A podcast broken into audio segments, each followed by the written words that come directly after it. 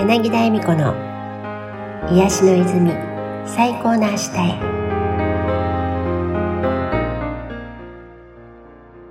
皆さんこんにちは。柳田恵美子です。先週10月23日千穂ちゃんとの初のコラボお茶会を開催させていただきました。参加してくださった皆さんありがとうございました。とても有意義な時間を過ごすことができました。自分を幸せにするもしないも自分次第ですが、その幸せになるための気づきやきっかけを与えてくれるのは人です。人を通してです。これは、千穂ちゃんがよく聞かせてくれる言葉で、私自身も本当にその通りだなぁと思っています。なので、会いたいなぁと思う人には会い、心が行きたいなぁと感じるところにはぜひ行ってみてください。そこにあなたがもっと幸せになるための何かが待っているはずです。今回はお茶会の後、皆さんがお帰りになられてから、千穂ちゃんと私とで、私たちみんなみんな完璧なんだよね、という話をしています。それではお聞きください。ありがたいね。ね、会いに来てくださってね。本当、そうなんです。だから私も私で、また扉をどんどん開くじゃないですか。あね、制限しないで、で、また次のステップ、次のステップってなってて、今、だから、もう変わらないんですよ。いや、変わりますよって感じで。そうそうそう。もう出来上がっても、出来上がったらここにいませんみたいな。まあ完璧なんだけど、完璧に今必要なことが起こってるんだけど、でも、この無限大になっていくんだなって思ってるから。長女の完璧は、今のこの現時点の完璧だけど、うん、この先の完璧は、またね、広がるわけじゃない、うん、自分の意識だから、この意識をどう拡ね、していくかっていうところで、ね、拡大っていうか本当に広がるんでしょうね、意識がね。うん、そうすると、そういったまた、視点がまた変わるじゃないですか。うん。うんで、それは本当、ちょうちゃんだけに限ったことじゃなくて、じゃない誰もがそうなっていくから、どんどんね、そうなっていくのを楽しみにね、そうなの。うん。だから私ね、語ってる時とかね、自分のことで褒めてるわけじゃないんだよね。うんうんうんうんうん。うん。だって同じっていう、もう、このベースがそうなっちゃってるから、うん。うん。だから、それが、稲垣さんだからですね。いいえ、違います。だから、あなたの発見をまた教えてねっていう時に、あ、そういうのもあるんだって。だって私、その体験がないから、ふーん、そうなんだって思うわけですよね。この体、一応このまとってる体は一つでしかないから、体験できることは限られているわけですね。そうそうそう。なので、それをこうやって、今日の時間のようにシェアできる場があるっていうのも、またこれも必然で、ね。ね、その体験を聞かせてもらって、自分もまるで体験したかのような、感覚を味わわせてもらい、で、ちまちゃんもっとこれからすごくなるね、って言ってくれる人がいたら、それは、その言葉が出るのは、その人の中にもそれが、あるから。自分、その人の種が芽生えてるから、そういう風に見えるわけじゃない。だって鏡なんだもん。だからおめでとうございます。って感じ。今日お茶会に来てくださった方々が、明らかに、私から見ても、もう目の輝きがね、うん、さらに強くなった気はしていて。ねえ、だから、本当にこのタイミングで、そしてほら、ブレーキを外していくじゃない？自分で。人は、きっかけは人だから、もうこの流れに乗って、うん、ね加速がついたような、気がするから、ね、この後が楽しみ、楽しみですよね。で、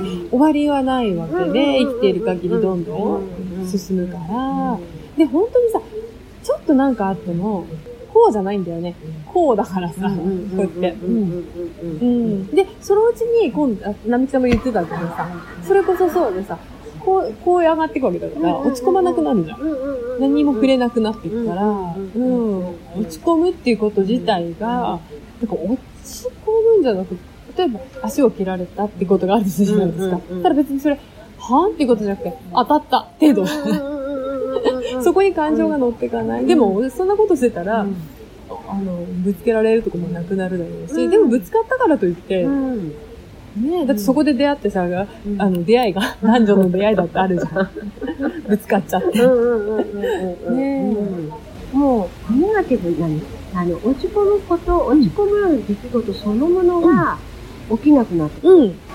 前だったら確かに、それで、ねって悪く取っていたことがあったとしても、もう意識が変わってきているから、そんな風に取れなく、ねなってくるんですよね。だから、そう、何が来ても、そういう展開になっちゃうんだよね。今、最近落ち込んだことって何って聞かれても、わかんない、そうですよね。うん、私も何かな。